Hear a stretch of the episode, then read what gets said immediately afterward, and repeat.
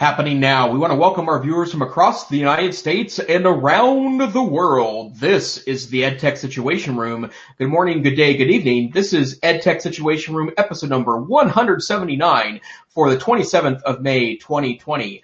My name is Jason Neiffer and I'm the Assistant Director and Curriculum Director of the Montana Digital Academy, the state virtual school located on the fabulous University of Montana campus here in Missoula, Montana. And joining me as always tonight Good evening. Dr. Wes Fryer, how are you this evening, sir?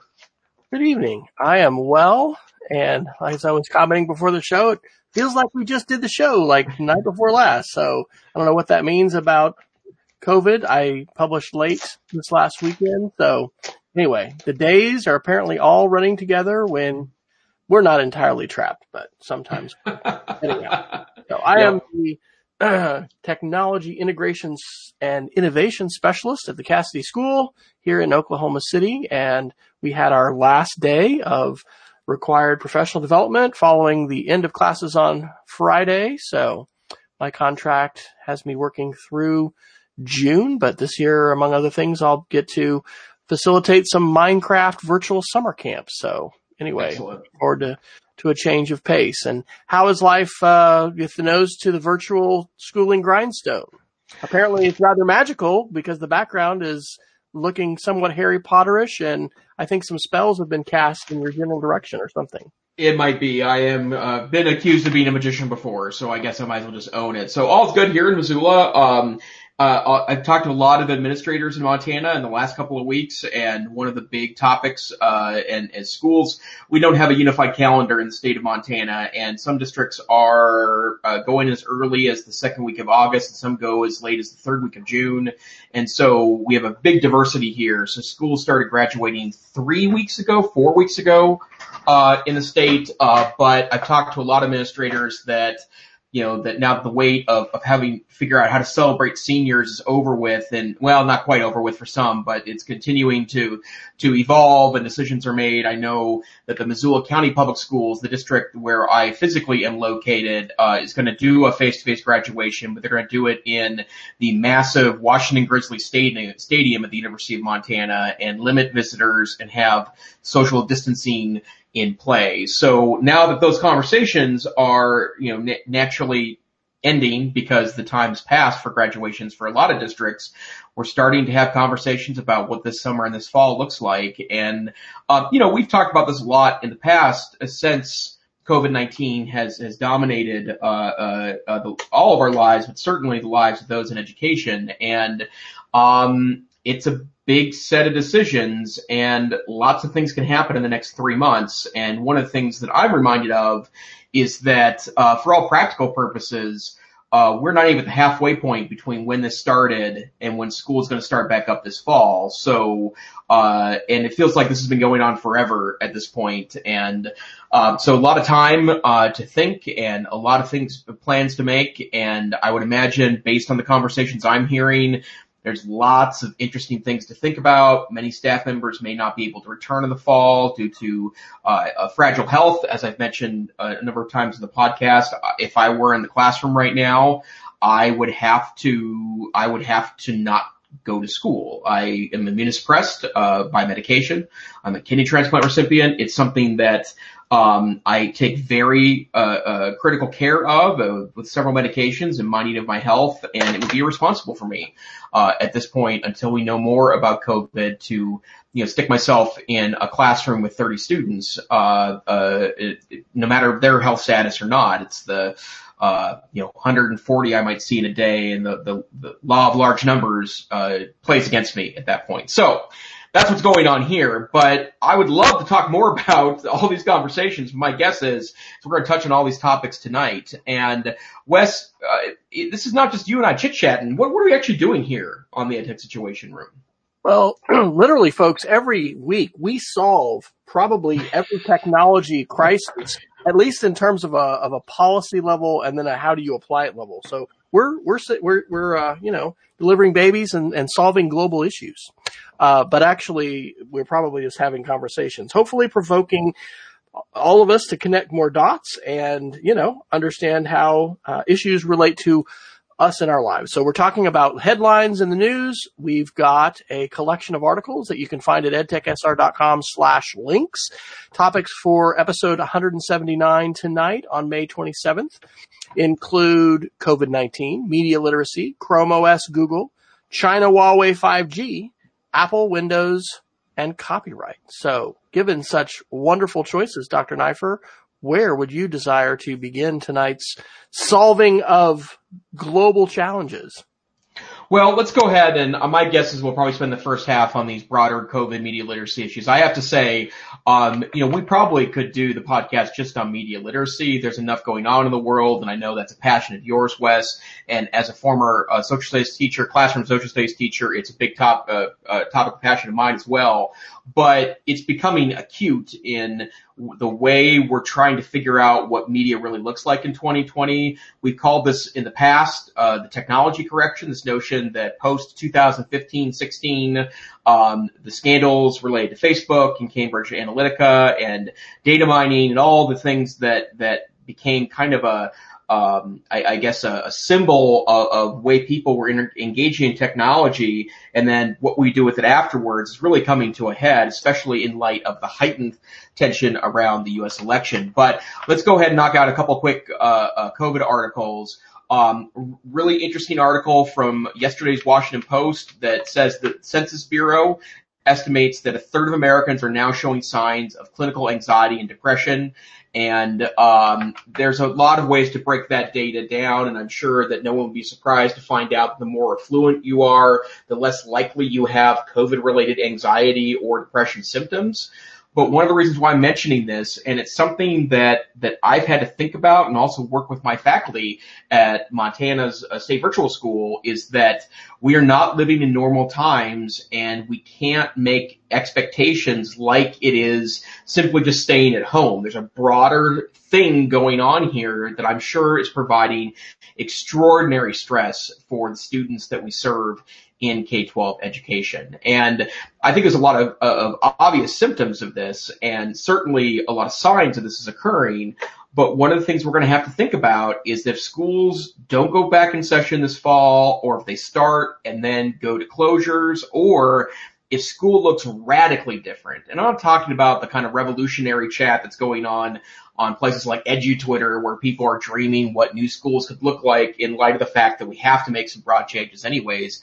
I'm talking about really unfortunate situations where students can't really interact with one another or really can't interact with a teacher or a fourth of teachers can't come into the school building or a fourth of students can't come in the school building because of health issues. And so, uh, probably not as much of a discussion topic other than it is a reminder that we are dealing with humans in this industry. It's a human based industry.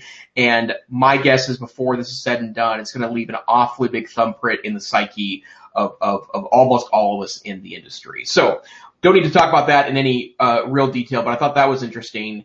And then one other uh, follow-up article, great article from The Verge on May 25th, talking about how 3D printers are the front lines of the COVID pandemic. And we talked about several weeks back the Montana mask. That is the designed mask in the state of Montana that could be printed with a 3D printer that could serve quite efficiently as a medical grade mask. And a lot of dentist office and veterinary clinics and other non-emergency care facilities that wanted to stay in business to continue to serve, uh, you know, their constituency couldn't find personal protective equipment. Uh, they ended up having to uh, kind of scrounge together strategies, and in Helena, uh, teachers I know that had run makerspaces or great interactive tech classrooms. Shout out to Buffy Smith, the computer science teacher in Helena High School, who was printing off these masks and uh, giving them. And I think at some point we're also selling them to, to various places across Montana for protective equipment. And if you are sitting on a 3D printer, uh, I wouldn't say they've gone out of fashion. They certainly have have kind of left the headlines, right? But uh, certainly, um, you know, worthy to take a look at those articles. And Wes, we've talked about 3D printing a lot. Do you have a 3D printer? No, we don't. Um, when uh, when Shelley was teaching it at Positive Tomorrows, um, a, a, private school for homeless children downtown in Oklahoma City, there was a summer that when they had just got one and they needed help figuring that out, and so we got to borrow it for the summer and you know printed some different things. Um, we have a couple at school, um, but honestly, I have not gotten whole hog into that. I've only our librarian, um, are both of our librarians actually, uh, for uh, elementary and middle as well as high school are really into it, and, and they've got 3D printers and they've you know Tinkercad and student projects and things like that. Um, they've done the most with it. I've I've just I've dabbled only a little bit. So, are, are you in full production of some kind of gear at the Neiffer home? With, uh, I, a few. The rumor is you have just a few computers you know, to power the revolution there. So, do 3D printers fit into your mix of uh, technology tools at this point? I have to say that sadly, no, um, I do not have a 3D printer, and in part because um, like I, I, I could certainly be entertained by it, but I didn't have a use for it. I, I can say my brother-in-law, who's an engineer, um, right now he's uh, kind of between between formal engineering jobs and actually we mentioned uh, uh, earlier uh, in the podcast late I think it was late 2019 he did do a failed Kickstarter trying to sell his uh, uh, kind of super advanced badging system uh, for those that had to wear a professional badge. But um, the notion of a 3D printing is very interesting to me, but you know, I've jumped on such bandwagons before only to find out that if I don't have a reason to use it daily as part of, of my job, then it ends up sitting in the closet. But I am super excited because I, I, I think kids will read these articles and I think these stories will be told and I think those that are running maker spaces and I love the notion of a 3D printer in a library. Um, I think that it, it's good to show that you can do something at home, right? You can fabricate. The point of the 3D printer is to provide an extraordinary opportunity for, uh, you know, fabricating ideas, you know, to help uh, spur creativity and think about, you know, the, the whole maker movement. And Wes, you had another article regarding Swiss uh, or Switzerland pilots. You want to talk about that one? Yeah, definitely. So, uh, oh, oh, I'll Am I am I muted? Did I mute myself? no, I just I just laughed at the fact that I it's it's it's Switzerland pilots as opposed to I was thinking it was like a zzz pilot. So I need to read the whole headline. Please go ahead, sir. That's okay. Yeah, this is this is an app. So this is and this is for COVID nineteen. So this is Engadget on May twenty sixth. Uh, Switzerland pilots a contact tracing app using Google and Apple Pet. Several thousand people are now testing Swiss COVID they're going to have to change the law for this thing to go out to, you know, millions of people. But basically, uh, what this is going to allow people to do is to identify and say, hey, you know, either I have COVID-19 or I've been exposed to COVID-19 and then other people running the app, uh, who have been within a certain proximity of that person for like a certain period of time, like 15 minutes or whatever, is this is going to use technology to to basically notify folks and be able to let people know if this is in broad use. You know, anybody who is running this app, you're gonna you're gonna be able to tell. And I don't. It's not clear to me if you have to be running the app and if or you know maybe there's technology there's some other articles we may get to tonight about updates that have been pushed and you know this technology that uses uh, bluetooth and and other kinds of location aware technologies is pretty fascinating, but the privacy implications of this are also pretty, pretty seismic. So Dr. Neiffer, where do you fall today on contact tracing via smartphone, you know, intelligent reporting? Um, uh, any concerns there, or you think this will be important and fantastic, you know, as we look at contact tracing as something I think we're going to need to continue to keep a lid on the outbreak of the COVID-19. I like the notion that a lot of these software suites are are using open source philosophies so that uh, sneaky things don't end up in the code that are, um, I guess, for lack of a better way of putting it, like uncomfortable, creepy, right? Like where those data sets are going. But I, I just I, I can't imagine having this tool set available to us and not utilizing it.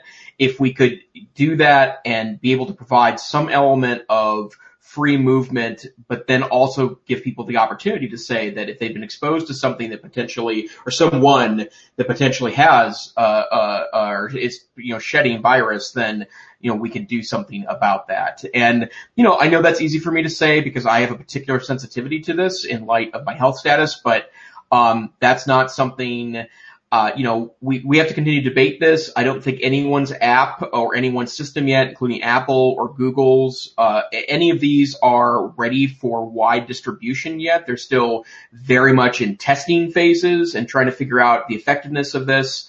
Um, also, uh, you know, talking about data privacy and, and, you know, who to give access to those data, databases and data sets. But yeah, I think we should be definitely be exploring this further. Peg, Peggy George, who's jo- joining us live. Uh, hello, Peggy, and hello to my mother, I think, who might be watching tonight. Uh, Peggy just put an article in that we can chat about quickly. You've got a number of articles under the Chrome title. This one could also go under security. Um, this one, let me link it here, Jason, so you can get to it. Um, which of course, if you'd like to go to these articles, you can go directly to edtechsr.com slash links and you can find this. The headline is really a click, kind of clickbait but perhaps I don't know. It's it's Google just gave millions of users a reason to quit Chrome.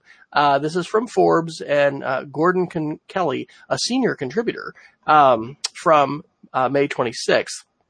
The article actually says that Google engineers, pardon me, have um, identified this uh, and reported this is via ZDNet that unsafe code within Chrome is responsible for 70% of its security vulnerabilities and 125 of those 130 critical bugs found in the browser over the last year. Now that's kind of an interesting, of course, code is going to be responsible for bugs that are, that are in it. Anyway, they're blaming C and C++. And what the, what the uh, author is saying is that, hey, Firefox is built on a different, you know, basis. Um, Edge, Opera, Brave, they're all Chromium based, but Firefox is not. It's built on Rust and it's safe and, and it's wonderful. And so it says to Google's credit, it's now looking to address the memory problem, blah, blah, blah. I would not quit Chrome. I would not take a single article, you know, like this. And, um, I don't know. Sometimes with these security articles, I mean, if I read that right, it's I don't know. That's that's yes, of course the the vulnerabilities within Chrome are due to the code base. I, I don't know. That, that doesn't strike me as as time to abandon Chrome. So how do you read articles like this, Jason, especially ones that are, you know, proposing some dramatic changes like switch your browser now, you know, you've been used to this and it's time to change. Thoughts? Well, I, I, those articles only mean something if, in my mind, they've discovered where what, what they refer to as zero day exploits are actually uh, uh, actually delivered upon, right? So in other words, if, I mean, because it, frankly all code is buggy and all code has holes in it, the question is who finds it first and what they do with that, right? Like that, that's the problem with computer code. And like we talked about a couple years back when they found that massive issue in the BIOS, right? Like the, the software that, that, that interfaces between your hardware and the operating system, uh, had a, had a massive problem, had to do with Intel chips um, well, you can't you can't pull the chip out of your laptop. It's stuck there. You know, uh, 79, 80% of, of all consumer electronics, um, in the last 20 years were made by Intel, or I'm, I'm sorry, uh, consumer, um, uh, laptop and desktop electronics were, were, were made by Intel, so it's not like we can be, you get rid of them. So hope things are patched, uh, run updates on your operating system, run updates on your browser. The good news is, is that's less complicated than it was, you know, even, uh, 10 years ago because most of that happens in the background now. You yourself don't have to take any actions to have the Chrome browser update, for example, because that's automatic.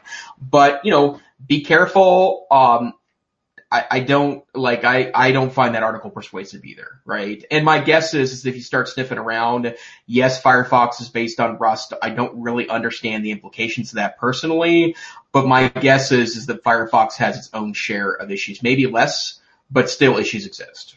Well, reading the article a little bit further, it is talking about the code base and some vulnerabilities, how, you know, C++ and C are 35 years old and, you know, the, the need for, uh, I guess newer and, and more secure, um, code. I, I would sure. say this, this does point to the fact that we need to be updating our browsers and we actually need to be happy that there are multiple options for browsers. You know, what's happened, we've talked about this on the show, super interesting that Microsoft's adopted Chromium, right? There is no more Internet Explorer on a Microsoft code base, which became Microsoft Edge. That new blue E is actually running, you know, Chromium.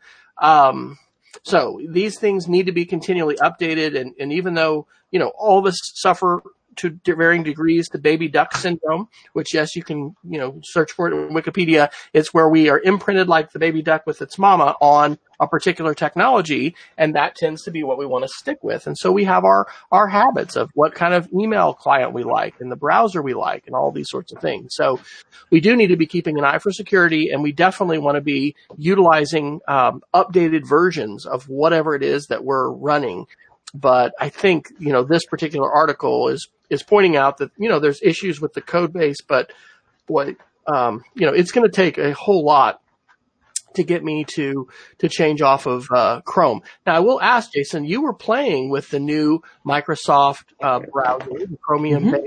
Yeah. Is it and is is it still called Edge? And what's the update for that? Because it's been a few weeks since we talked about that. Yeah, so I I use it when I am in the Microsoft universe, right? I'm not talking about on Windows because you can you can be on a Windows machine and still be very much steeped in in the the Google universe. But when I'm on any Microsoft property, right? So I'm using, I'm in Outlook or I'm using web-based Word or web-based PowerPoint or Excel. So mostly with my work with a couple of my side projects like the Northwest Council of Computer Education, they are on uh, Office 365. I prefer that browser because it seems to work uh, ever so slightly better, seems faster, crisper, uh, more stable with the Microsoft products themselves but it's great. I mean, it's it's a nice browser. It uh, it feels very Chrome-like uh, uh, in the way it interacts with the with websites, and also the way you can. I mean, it's clearly got a Microsoft skin on it, but it works basically the same as Chrome, um, and it looks like Microsoft the good Microsoft design.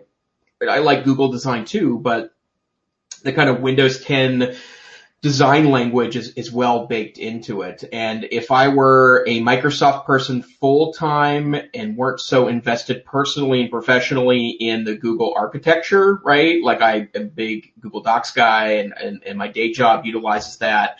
I probably would consider a switch to Edge. It's, it's a great browser. So this is actually a great media literacy opportunity too. Um, Peggy was saying that this article had alarmed folks in a Mac user group that she's a part of. So this is a great time to apply what um, what uh, Mike Caulfield Holden on Twitter calls the SIFT strategy, um, and this and employ something called reading laterally across the web, which means what other sources are talking about this and anytime we have an article, especially one that we, you know, oh my gosh, you know, we, we, we respond like, okay, this, this may be a big deal. Uh, the first step of SIFT is to stop. Um, and we want to be investigating the source and we want to also be um, look, uh, looking for, you know, reading laterally and seeing what else. So what I just did was I went to Google News and I put in two words, Chrome vulnerability to see what other you know, journalists are, are picking up the article and writing about it. Um, there are really only three articles in the last week. Uh, well, no, there's some more. Well, I'm seeing an article from ZDNet with a different headline. It says Chrome colon 70% of all security bugs are memory safety issues. Um, and, and, you know, so there's a, there's an article covering the same thing, but with a very different headline. Uh, and so, um, I think that, you know, obviously we need need, need to take a look at this uh, and, and watch this, but um, the headlines can certainly grab our attention a little more. And and frankly, that is what journalism today still tries to do in an attention economy is to is to grab our headlines. So um, well, yeah, and Forbes it. now.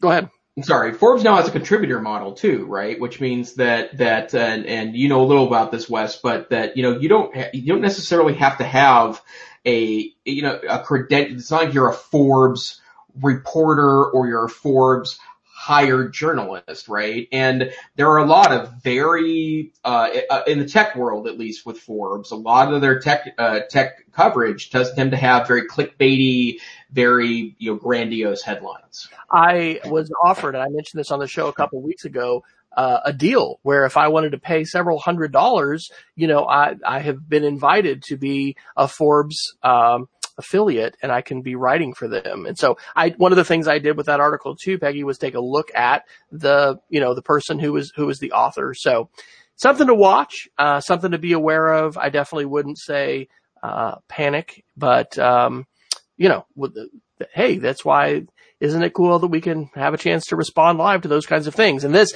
that's actually, I think, a good case for take this to the classroom level.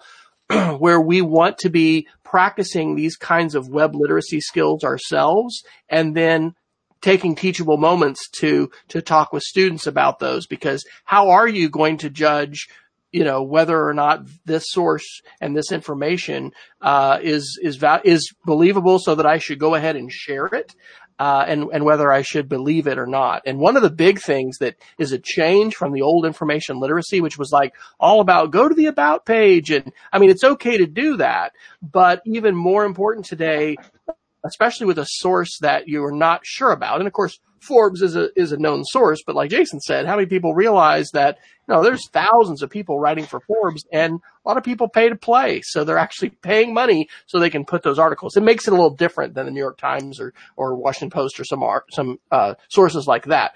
Um, but it's this idea of lateral reading uh, and just making sure that there's other folks that are covering that, and you don't just have an outlier source, you know, who is reporting. Right. So. And, and I would have one other thing specific to this article too, that, that I wouldn't say this article was overly techy. When you start digging into the code base and what, what programming languages you're using and trying to understand the difference between C and Rust and, I mean, you, you, we're a couple of nerds. I think we are functional enough to understand what this article's saying. But if the risk here was as dramatic as the headline, more consumer facing tech journalists would be covering this. This would be in the New York Times. This would be on uh, the Kim Komando show. This would be on Leo Laporte's Saturday Tech Show that's syndicated. Like you would hear a lot more about this and probably a call from consumer groups like Consumer Reports, for example, to move away from the browser. And I get that, you know, there is a um, uh, uh, there's some cachet to using dramatic headlines like this, but whenever I see something like that, um, it's a sign to me that that you definitely want to utilize strategies to to evaluate that. Although we joke at work oftentimes that when we're write, helping teachers write content, it would be kind of funny to utilize like clickbait content, right? Like Louis the Sixth was a bad guy. You'll never know or never figure out what he did next, kind of stuff. Hey, so, and part of media literacy is learning how these messages are crafted and helping students, you know, create. Um, Peggy's asking, how would we know that about Forbes uh, pay to play? I never would have known if I hadn't been contacted directly, you know, and I guess when you, when you dig into their affiliate network and stuff like that, those things are, it's not a secret, but I, I had seen Forbes and basically put them with Newsweek and Time and everybody else and, and didn't realize that they, they have this kind of a model. So, you know, it's, this is why, one of the reasons why media literacy is just so challenging because even as an adult who's been, you know, reading the news for, uh, almost 50 years. Well, I haven't been reading for 50 years, but you know, I'm approaching that birthday and it's been, I have been reading the news for a while. It's very challenging. So, um, well, and there's also a difference between Forbes, the, the magazine, and Forbes.com too, right? So that, that's another piece of the puzzle here. And there is some discussion about this on the Wikipedia page, but Forbes.com utilizes a contributor model in which a wide network of contributors writes and publishes articles directly on the website. The contributors are paid based on traffic, yada, yada, yada. And I, I think, um, there's an important point here that it's it's nuanced, right? Like there's no one that's going to tell you straight up this source could or is, is less likely to be reliable in that they have such a wide network of writers that may have some strong bias in one direction or the other. But that's part of the problem. This is going to lead right into our discussions about media literacy tonight. But like that that is part of the problem, right? That even brand names uh, uh, don't necessarily mean that uh, that you can trust them. And there's a great article um, well, we should probably. Let me, let's segue to that. Let me say one more thing. You just brought up another great strategy, part of SIFT, part of what Caulfield recommends, and that is utilize Wikipedia. So I firmly believe, you know, at least where where I'm living, and maybe the and this sure there's lots of things different where because different contexts, but I think in general, Wikipedia is undervalued in schools today. Agreed tremendous resource it is. And one of the ways we can use it is to look up a news source. And I've utilized this with some Facebook stuff that's come up uh, in the last few weeks where somebody shared a source. I'm like, who the heck is that? And, and again, rather than go to the about page for that site, I'm going to Wikipedia and then you can look at the talk pages because if there's controversy, it will be reflected on the Wikipedia page, if not on the front page when you go click on the talk link and you can see how people are, are hashing out debates. And so these are great conversations. And I, um, in the Geek of the Week, I'll mention a, a new project that I'm working on, but I just, man, I love I just feel it is. I, I, want to segue to your media literacy articles, Jason. We got to talk about Twitter. Uh, you know what? We actually have to talk about our president tonight, which generally we are skirting around some political issues. We're not going to be going full on. Who, here's who to vote for. We don't do that on this show, folks. But we are going to talk about. I know because these articles are in there. You know how is media literacy and Twitter and the policies of of you know what uh, platforms that are sharing information. You know their responsibilities. What can they do? Yada, yada, yada. So, Dr. Neiffer, how would you like to take us into uh, that part of our conversation tonight? Well, a lot of interesting uh, pieces of the narrative here, and it was a really big. You could even say uh, 24 hours on on media literacy and, and social media. But let's start off with what I think maybe one of the greatest articles I've read in the last week about media literacy. Uh, this is from today's, which is kind of effectively yesterday's uh, uh, BBC published an article, and they actually have a um, a, a, a journalist who is specifically covering disinformation and social media. And that's, that's such a BBC thing to have someone uh, for that. But she wrote a really great article about the human cost of virus misinformation. And I mean, th- there's no doubt that if you've been keeping an eye on this, and I know that I've been listening more to the On the Media podcast from WNYC, which is if you're interested in media literacy or more broadly, the media, it's an extraordinarily weekly uh, show uh, uh, from a public radio source who I tend to give a lot of trust to personally based on my own history. But this talks about that it's not, this is not in the abstract that when disinformation or misinformation or just plainly false sources become perpetuated in the social media echo chamber, it can actually cause real lives. And they, they're talking about this in context of the uh, hydrochloroquine issue uh, related to international things that have happened in the last week, including uh, the World Health Organization halting their own study and trials because the Lancet reported that those that had contracted the coronavirus, that hydrochloroquine had become dangerous, right? Like, uh, in other words, uh, opposite of what we're looking to, to go for. But the, there's, there's a number of statistics, in here. I would strongly suggest that you go to uh, edtechsr.com slash links and get this link, right? Read this article, share this with your students if you're still uh, in school this year. But they talked about how um, uh, in Iran, right, which had an early massive number of cases of COVID-19 um, that and and Iran's a little bit of a mystery black box to us because they their internet isn't it, they have kind of a more or less an internal internet. In fact, they've got an, the ability to literally shut off the outside internet based on on, on government whims. It's it's obviously the opposite of uh, Western style democracy, but uh, they've been talking about internally that uh, the, the, medical officials have reported that 796 people um, uh, have died of alcohol poisoning because there had been a number of social media posts regarding um, alcohol as a treatment or a preventative measure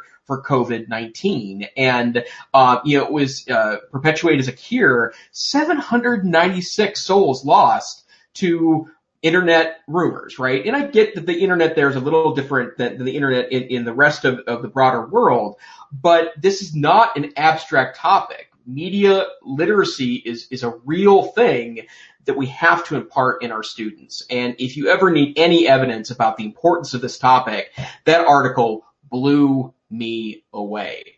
And it goes through a number of the other pieces, including the uh, stuff a couple weeks back about things like Lysol and bleach being potential cures, um, uh, uh, various myths about uh, the coronavirus, especially in the early days before there was more widespread discussion in uh, with the World Health Organization, and um, they used the term in the article infodemic uh, which is the World Health Organization term for what's going on right now. So uh, I guess Wes, I mean, I, I, I feel like you're you're the expert in my life on this. Um, I don't think you have have by any stretch of the imagination diminished the importance of media literacy as costing real lives. But does anything stick out to you here based on um, the BBC's coverage? Absolutely. You know, um, sometimes we we feel like I mean information is soft and we feel like, well, it's just somebody's opinion and, and there, and of course there, there are all kinds of ways where it doesn't have these kind of concrete impacts, but I think this is huge. And I also think it's important to, end it, to note the global nature of this, right? Again, sometimes we're thinking this is just political. This is just the United States. This is just, you know, polarized politics, you know, Republicans, Democrats, yada, yada, yada. I mean, this is global in nature. The internet is a global phenomenon. Our connected world, this is, the internet is global. It is, it, it, and so these things are touching us all. So I think it's excellent. And case studies are really valuable, right? To be able to pull these kinds of things out and, um, I mean, we've seen a number of articles and reflections. Dan Rather had a really, uh, I think, poignant post on his Facebook page with a poem and thinking about 100,000 deaths and, you know, how relative to other kinds of disasters and things like that. So I think this is fantastic. And I have not seen that article actually, or if I had, I mean, this is again one of the reasons why I love the show and it's so beneficial, you know, because when Jason says, Hey, this is really we're we're filters for each other and hopefully for you if you're watching the show there's so much information out there one of the key skills that we all need to get better at is how to filter information and how to determine who we trust and then how we're going to decide what to do with information that these these sources share with us. So i appreciate you highlighting that and i think that the media literacy strand. Because we were we were working in vertical teams today which was fantastic. I had several great meetings uh, for for this last you know day of man, mandated professional development for our school. And so we're doing scope and sequence and you know vertical alignment of classes. And uh, and and i may actually end up writing a little textbook that goes along with my fifth and sixth grade media literacy and digital literacy curriculum. And I want to continue weaving that through as a strand. And, uh, you know, it's good to know about this because again, these are like dots where, and connecting the dots, this is part of what we need to do. It's what an education tries to do for all of us, right? Uh, we hear these different data points and articles and things like that. Uh, how do we make sense of them? And so it's very helpful to have that perspective. And I look forward to reading that article in greater depth because I didn't have yep. chance to do that before the show. Yep, you'll love it. It's really great. Okay, well, let's open Pandora's box here uh, because I think actually Twitter has opened up Pandora's box. Uh, uh, it's moving the conversation along, so I certainly wouldn't disagree with the action they've taken here. But um, you may have heard because it was well covered in the media that uh, Twitter did something that they don't do that often, and they labeled uh, two of the president's tweets yesterday regarding mail-in ballots. And for those of you that are unaware of the political side of this, that many states are moving towards mail-in ballots.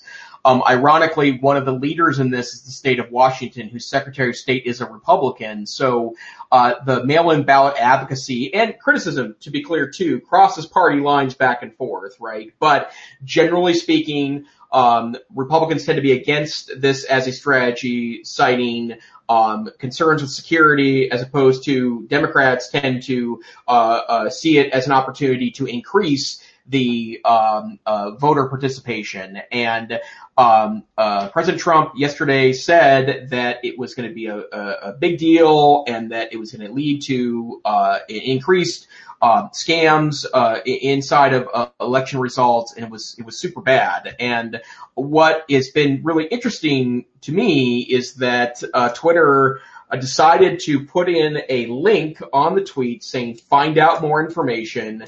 Labeled the president's tweet as false and then provided, I mean, an extraordinary number of articles. I counted at least eight or nine before I gave up. To be really clear, they are media sources that the president would label as fake news, right? I do not believe that the Washington Post and CNN and the other sort mainstream sources cited in the article would be considered fake news.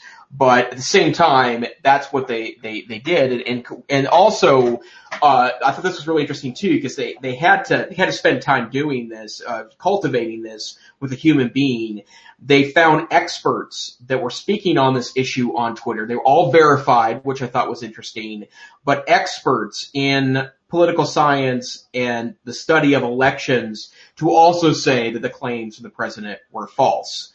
This led to an expected storm, right? Uh, President Trump freaked out, uh, said this morning that we're going to have to consider either closing down or heavily regulating social media platforms.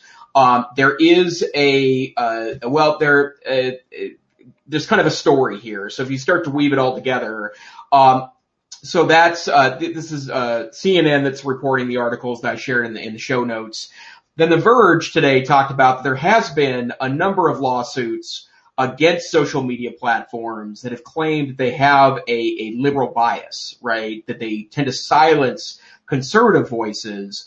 What The Verge uh, claims is that uh, if you look at the lawsuits, these don't go anywhere. They get almost universally dismissed by judges, in part because there isn't a ton of First Amendment implications because uh, you can go to another platform, right? Or you can develop your own platform in the same way that in the past when I've been critical of newspaper comment sections, and encourage newspapers to shut them down. I, have had people claim to me free speech uh, uh, pieces, but the thing is, you don't have the right to speak through your newspaper locally. You don't have the right to comment on news locally, especially since there are literally hundreds of thousands of other platforms to do that.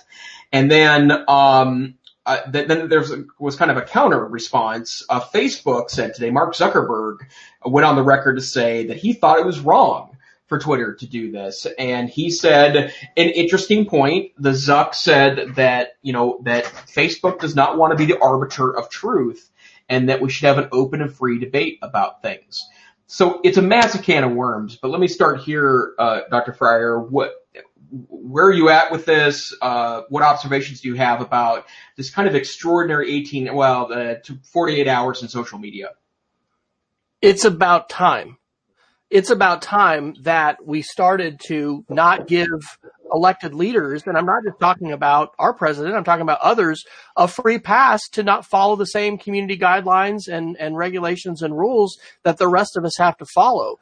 Um, I put an article link into the the notes, uh, which I actually it's you can read it with text, but this is a PBS NewsHour from yesterday, and the title of this segment is called "How Trump Leverages Twitter to spread misinformation. And, um, and by the way, I, I really do see if I can can't type and, um, speak at the same time. Uh, I really do like the words disinformation uh, misinformation, malinformation, information pollution. Uh, shared an article a, a, week or so ago talking a little bit about that and why those are preferable to uh, the term fake news. But um, this is a distraction. Uh, you know, we are not talking about other things that are more important. And one of the things here too, and this hasn't been addressed in the same way, is this 21 year old story of this woman who died and whether or not her husband, who now is a news anchor, you know, was involved in her death and, and the president, you know, tweeted about this and the, the, the uh, widow, the widowed husband is appealing to Twitter to take these down. Look, presidents and other people are subject to the law as well. And so we should not be giving elected leaders a free pass just because you have to be, happen to be today the elected leader of the free world. I don't think you should have a free pass to say whatever you want on Twitter. Twitter has the ability right now under U.S. law to you know, censor and, and have policies about the content that, that they have. Um, there's another article that I'll just do a quick shout out to. um, that our son actually told me about tonight, and I put this down. I put it down under copyright, I guess. Uh, Gizmodo, May 22nd. U.S. Copyright Office says it's time to update the DMCA mostly in favor of rights holders and then reclaim the net on May 23rd, um, which is a advocacy group uh, like EFF, uh, similar for, you know, you know, protect freedom. U.S. Copyright Office proposes stripping YouTube of some of its DMCA safe harbor protections there's really, really important issues here. And one of the things Silicon Valley has feared is that if they crack down on our president and especially on conservative voices, then a Republican controlled Congress is going to come in and regulate them. And this is back to the tech correction that we've talked about for so long.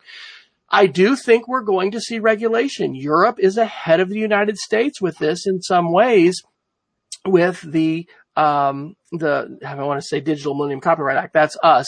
Um, help me with the acronym, Jason. Uh, what is the, the, the privacy laws? The, the gen- general, the GDPR. GDPR. Yeah, the General Directive on Privacy Regulation, GDPR. Ta-da! Um, I've been losing my edge. I was like, you know, when you debate in college, man, you got to have it on the tip of your tongue. So we're showing our age sometimes, but sometimes we get it. Anyway, I think we are going to see some regulation of tech companies. Right now, we just don't have privacy protection here in the United States like they do in Europe. And so I, my overall response is it's about time. Yes, this is going to be causing, you know, issues, but I'm frustrated that the fact that our president wants to tweet about something just becomes a headline that everybody has to focus on, right? People have talked for a while about these, you know, the, the regular news conferences and things like that, that, I mean, we just, we didn't, everything that comes out of his mouth doesn't need to be on everybody's top of the brain, you know, thinking. Um, but you know, when you are the leader of the of the United States, I guess you, you have that privilege, but I'm thinking that this is a positive. How, how are you seeing this through your lens, Dr. Neiffer? I, I agree, but I still think it goes back to the fact that it's, uh, you're, it's not going to convince the people that probably need to be convinced to look at broader sources to look at broader sources, right? That's the problem we've run into in the, uh, well, in the tech correction, right? That, that uh, you can cite all of the sources that I think have have mainstream legitimacy to them you want, but if someone dismisses them as part of the grand media conspiracy, I think it's really hard. I think it's really hard to have meaningful conversations. And um, you know, I, I'll, I'll, go back to the fact that the internet itself has become well. Let me, let me give you give you another article that I think is is kind of proves my point. A really interesting article that I'm not really surprised about, but the Guardian reported on yesterday that a number of local TV news stations, and I have a little story to tell with this one, were caught basically running Amazon PR copy. Um, and the reason why I have a little bit of insider perspective on this is back in the uh, early 90s when I was in high school, I was a production assistant for a television station in Great Falls. That was my job, my sophomore, junior, and senior year of high school. when I ran the camera and I ran the teleprompter and I typed up AP scripts and I occasionally wrote stories and uh, it was great. I was uh, at that point I kind of fancied myself as maybe being a future journalist and it was super fun and I got to run center field camera at a baseball game once and really cool stuff. But um, you know, the weekends in Great Falls, Montana, sometimes the news isn't so uh, uh, prolific, right? And you can only run so much AP copy. So, you know, we would sometimes pull things off of a shelf that was a sponsored story. And it wasn't like, like advertising sponsored, but it would be like a company that was developing a new technology. It's, it's PR stuff, right? And so you rewrite the copy and you use their stuff and you put it on the air. That's been going on for a very long time. So that's not a new phenomenon here. Public relations do this, but the story here is interesting and the video that comes along with it is creepy, creepy, creepy, creepy, but basically local news stations took Amazon script and the video that was sent with it from public relations people at Amazon and ran it as news on local news sources. And the reason why the video is creepy is because they overimpose, I think it's like uh, nine different anchors reading the exact same copy. And so it feels pretty, uh, uh, uh, utopian post 84 something, something, something. Dystopian. dystopian. Thank yeah. you uh, for that. Uh, yeah, apparently I don't have the words to recall That's either. Okay. That's all right.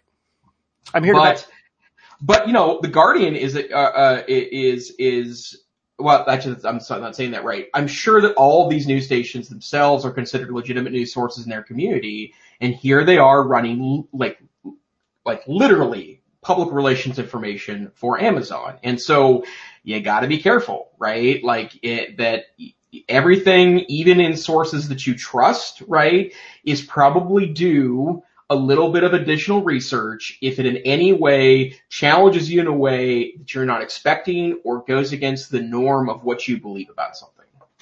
And and I want to segue back to this copyright office, you know, YouTube deal because this is where it relates. Um, safe harbor, the Digital Millennium Copyright Act, the DMCA has given the platform safe harbor for not being liable for the content that they have and it has, uh, you know, in the case of fair use, given a broader latitude to creators to be able to use materials. Um, if we have a crackdown that, that is regulatory, coming from different kinds of directions. These things can happen by executive order. It doesn't have to just be, I think, via Congress. You know, the media landscape um, can change and shift. Um, and so I also will say, and this goes back to that PBS NewsHour, like right now, different entities weaponize social media and hijack the news. So, and this is something that's a relatively recent phenomenon. Um, and I think it's something that we need to be grappling with as a culture and as a civilization.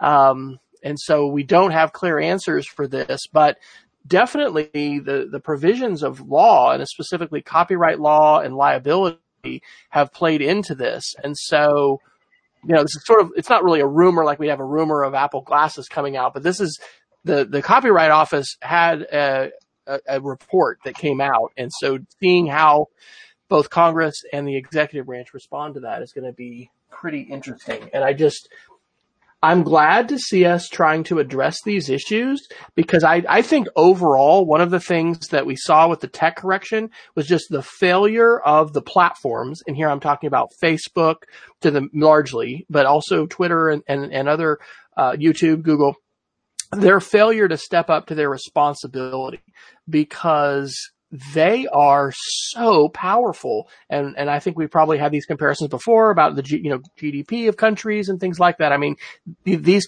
these companies are, are larger and, and wield more financial clout and certainly global influence than a heck of a lot of countries, you know, in the world. So I'm, this is something important to follow. This is something we need to be talking with kids about. It's complex. There's a lot of parts and pieces to the puzzle. It's also hard because it touches on polarization issues and political issues. And we've talked about that before in the show, how there could be, possibly be a tendency and it's been historic throughout time and maybe it's greater today because we're more polarized some would say, than we have been as teachers to steer clear of issues that are going to have anything to do with politics. But shoot, we're being polarized over masks, right? The governor of North Dakota, I think just, you know, gave a plea on media yesterday to say, please don't make this into a Republican Democrat issue. If you're immunocompromised or you've uh, got a child who is or whatever, I mean, you're going to have to wear a mask. So, highly polarized environment, really important issues, and I am glad we're having a chance to talk about it and would love to hear, you know, your thoughts, not only for those of you joining us live, but anybody after the fact. You know, we've got our Twitter IDs out there. It's a, it's, uh, these issues are not going away. Uh, that's why they continue to appear uh, week after week. In some cases, you know, on our our list of links. So anything else there, Dr. Neiffer, under media literacy that you want to mention or pontificate about? Um, not, not any deeper on that particular topic, but I would say that, um, you should also, in addition to talking about this with students and your colleagues, also talk about it with your families. And, um, you know, I, I, I have, I, I'm very, I, I'm, I'm, very lucky. My parents keep up with the media. I mean, I wouldn't say it's it's they're as, as deep in the news as I am, but they keep up with the media and want to talk about it with me on the phone and look through things. My in-laws too are uh, very uh, well read and like keep up with, with pieces. But talk with your family about this too. And also, if you see someone citing a news source that is clearly sketchorama, say something. There you go. All right. Well, uh, we've got a little bit more time. Let me, why don't we do a couple quick ones and we kind of go back and forth. Yeah. Uh, here's a quick one, but it's, of course, it's from Forbes, so let's be careful. Uh, this is from May 26th. China just crossed a dangerous line for Huawei. New retaliatory, retaliatory responses threatened. Uh, I did check the source of this fellow who is a, a owner of a cybersecurity company. Um, we've talked about this too. You want to talk about a complicated issue, like what's playing out on the global stage between the US and China, and how does Huawei fit into that and 5G? Well, we're having a global rollout of a new cellular technology called 5G, which when it is available on cell towers and when, you know, we all have devices that can connect to it, which means we're going to have new ones, it's going to blow away connectivity that we have today. In fact, right now in remote learning, if, if we all had 5G connections, we wouldn't be having many connectivity problems, maybe. But there's a big war going on between the the United States, uh, especially in China, and this company called Huawei, which was founded by a former military, uh, high-ranking general in the Chinese military, and and now the United States is trying to block Huawei's equipment from being utilized in the build out of infrastructure because basically, uh, this is my understanding, and it, and it could be totally wrong. I don't think the, the U.S. government wants China to have the same capacity that was proven through the Snowden revelations in the United States that we could just tap into the internet, suck all the data out, and read everyone's mail.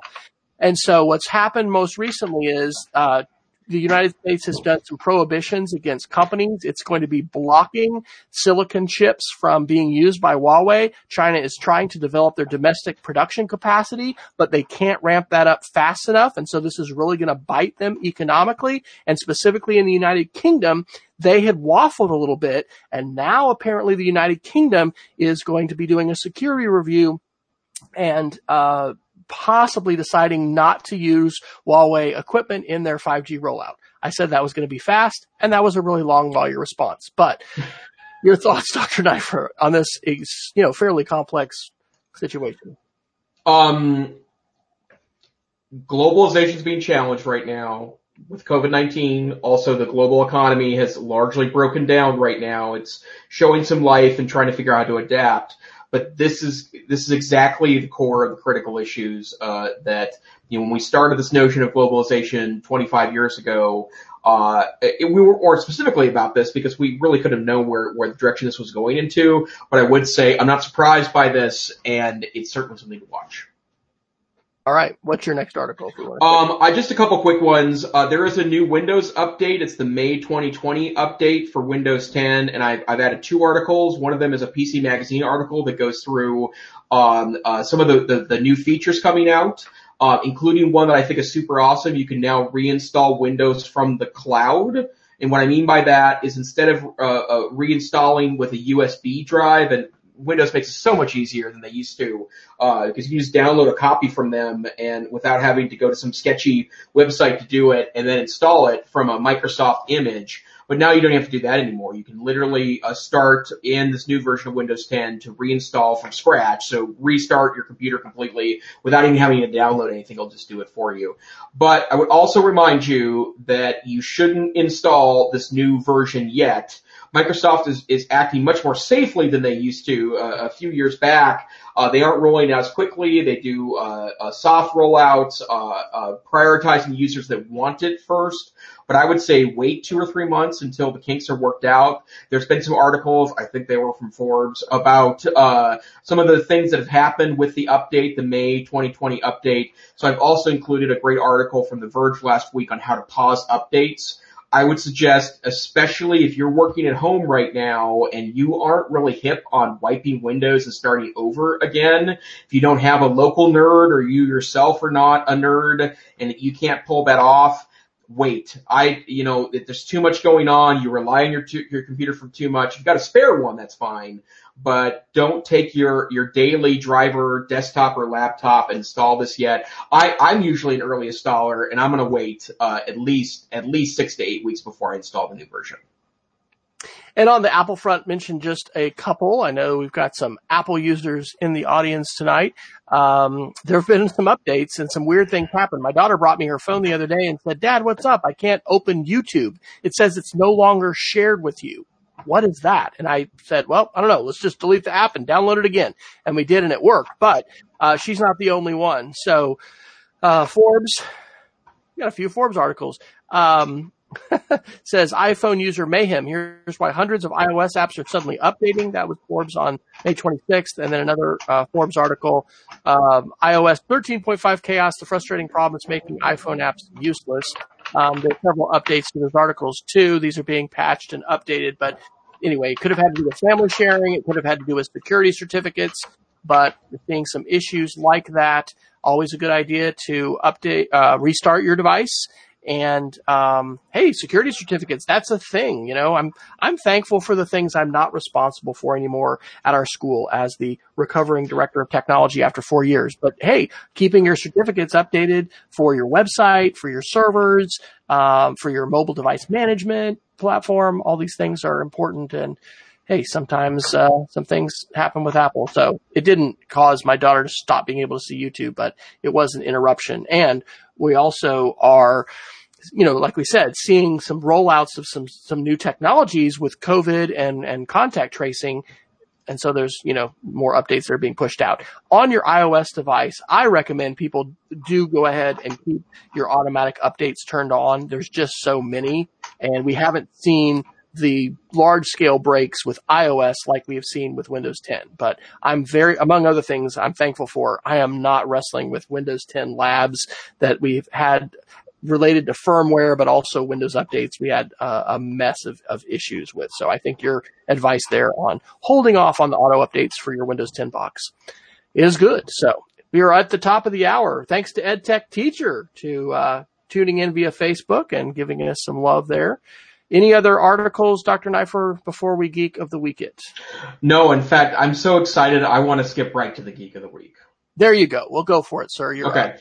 Well, I don't know if you have an experience with earlier versions of the software, Wes, but I always used to love the AirParrot uh, suite and also Reflector from Squirrels. Um, uh, it, it, great software. Basically, what it allowed you to do was take your desktop computer and sling it somewhere else, like a um, a Chromecast or an Apple TV or um, I'm thinking, trying to think of a third one and I can't remember it, but that's not the point. But Mirror, Miracast. Yeah, Mirror, Miracast, which is a, a, a, a, another great protocol for for for sending video around. Well, this week they released the third version of both AirParrot and Reflector. Um, I bought them for 30 bucks. It was both Mac and PC, uh, uh, uh, serial numbers plus, um, uh, I bought both of them at the same time, and the new version is amazing. And I'll give you an example of of, of how cool it is. So, uh, AirParrot, I have installed in my Windows box, and I happen to have a television in my new home office that is it's an older 32 inch flat panel that was uh, uh, in a brief graduate apartment I had five or six years ago, and it's sitting in the corner, and it's got a Chromecast on it. I can actually turn that into a third monitor. I have two monitors on my desktop setup, a third monitor via software. So all I have to do is say, become a third monitor on the Chromecast and it becomes a third, I can just drag a window onto the Chromecast or um, a Miracast or if I'm using AirPlay on, on an Apple TV, I can do that. Um, the interface is super simple. I can even take desktop media like an MP4 file and stream it to any of those devices and then for those of you that uh, many PD professionals know about this one, but but Reflector is a great piece of software on Mac or PC that basically turns your computer into a place to sling a, uh, uh, sling a device like your mobile device. So I can take my Android phone, open Reflector up, and I can send or Chromecast this to my desktop and then show it like on a projector or I can see it larger or take screenshots or videos of it. Uh, super easy, super easy to set up, worth every dollar. And I think I spent thirty-one fifty-five or something on it. But for those of you that do a lot of presentations or like to kind of mess around, or in you, know, you like a lot of monitors and you have a, a second, third screen in your room that's a television, throw a Chromecast or Apple TV on there cast it right over. It's not perfect because it has to go over software. It's not as real time as a real monitor would be, but for you know, a lot of applications, super sweet. Airsquirrels.com. Tell them Jason sent you. Or don't because they don't know who I am. That's right. Don't expect a discount, but hey, you can tell them that. and they'll appreciate the Twitter love, so you can reach out to, you know, tag, tag Jason in your tweet. Uh, so I'm only going to do one geek of the week tonight. I know that's going to shock everyone. Uh, I've started a new project that hopefully is going to become a workshop at the Digital Literacy Summer Institute. Uh, right now we're calling it Conspiracies and Culture Wars. Uh, I don't know if it'll be that in the future, but uh, in the about, I said this is a brainstorming collaboration document for conspiracies and culture wars, um, which will hopefully morph and branch into different directions. Um, we want to encourage and empower people to be literate and constructive citizens of our communities. And so we need to know how social media and digital technologies are shaping public perceptions, mainstream media headlines, and culture, uh, connecting the dots, filtering information, identifying credible sources, etc. So I am excited and I'm partnering with uh, Brian Turnbaugh, who is WeGo Twits on Twitter. Shout out to Brian. And uh, yeah, this is the media literacy journey.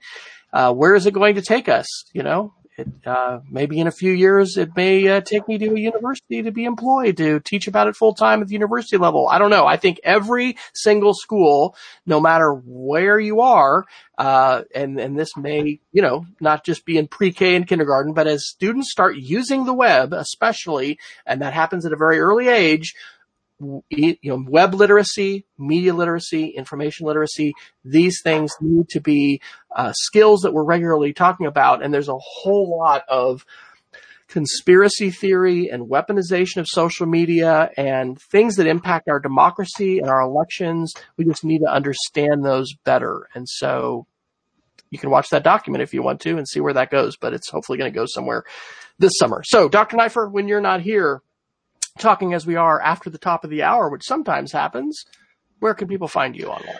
Hey, I'm on Twitter, Tech Savvy Teach. Uh, I, I like Twitter. Twitter's fun. Uh, you can get a lot of different points of view, and EdTech Twitter is always an interesting place to find out more about tech. I also work with the Northwest Council for Computer Education blog.ncc.org.